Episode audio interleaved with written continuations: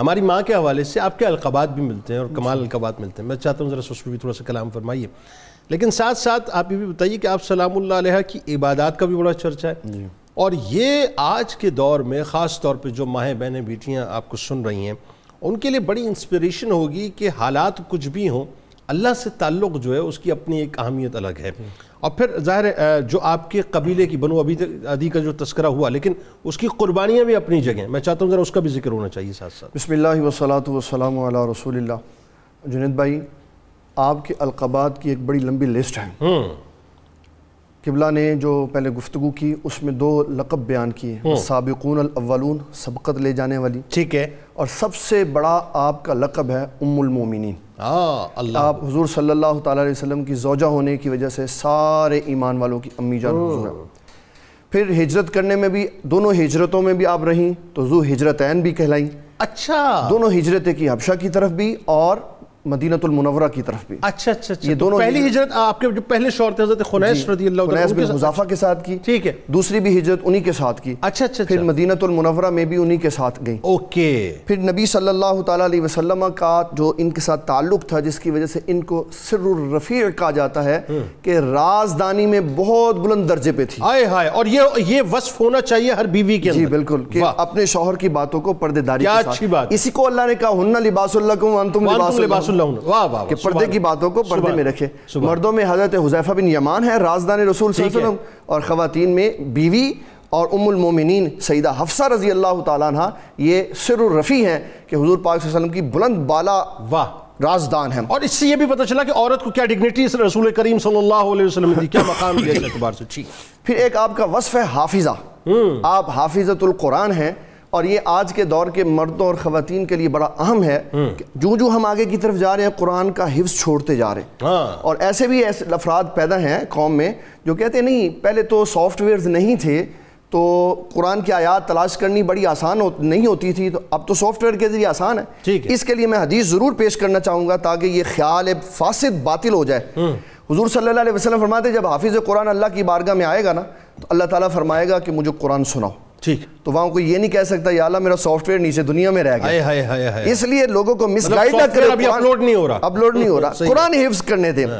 اور خواتین کو ضرور قرآن مجید حفظ کرنے دیں کہ جتنی خواتین قرآن مجید کو پختگی کے ساتھ ہمارے آئلی معاملات میں ان کو نافذ کر سکتی ہیں یعنی اللہ یہ چاہتا ہے کہ آپ بائی ڈیفالٹ اور بائی بلٹن جو ہے سافٹ ویئر آپ کے اندر حفظ جی، کا ہونا چاہیے جی، بالکل ہونا چاہیے اور پھر سیدہ حفصہ رضی اللہ تعالیٰ عنہ کا حضرت عائشہ صدیقہ رضی اللہ تعالیٰ عنہ کے ساتھ جو تعلق ہے ویسے تو اگر دنیا میں ہوتا اور عام خاتون ہوتی تو کہا جاتا تھا یہ سوکنے ہیں لیکن اسلام نے جو ان کا لقب بیان کیا وہ متعا صفتین کہ دونوں گہری دوست ہیں آہا کتنی محبت ہے سبحان اللہ گہری دوست ہیں اور پھر عبادات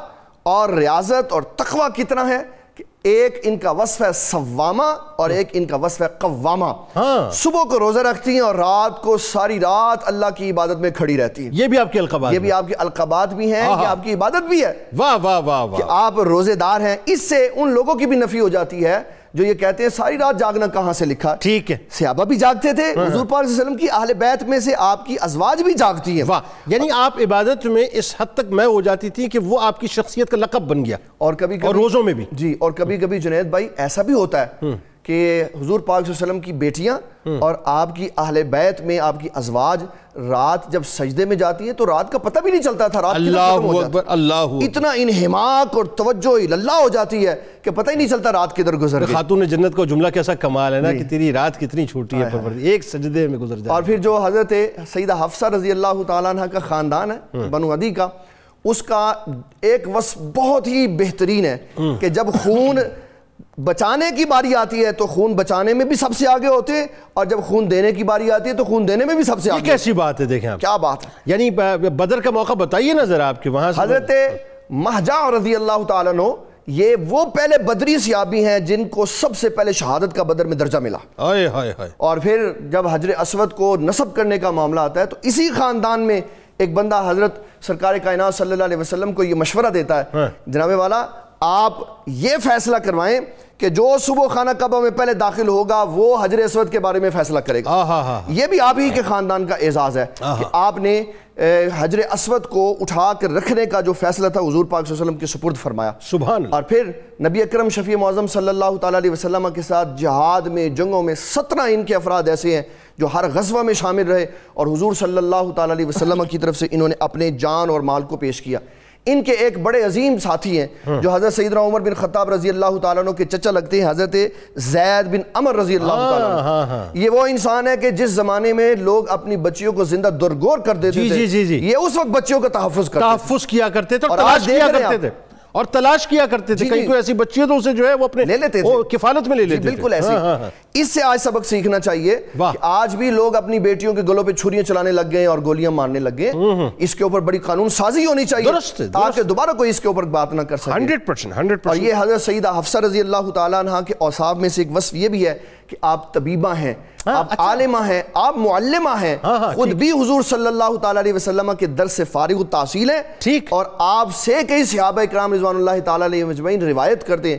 اور بخاری مسلم اور سیاہ ستہ میں ساٹھ حدیثیں ہیں جو حضرت سیدہ حفصہ رضی اللہ تعالیٰ عنہ سے مروی ہیں ان میں سے چار بخاری اور مسلم میں متفق علیہ اور چھ میں حضرت امام مسلم اعزاز کے ساتھ ہیں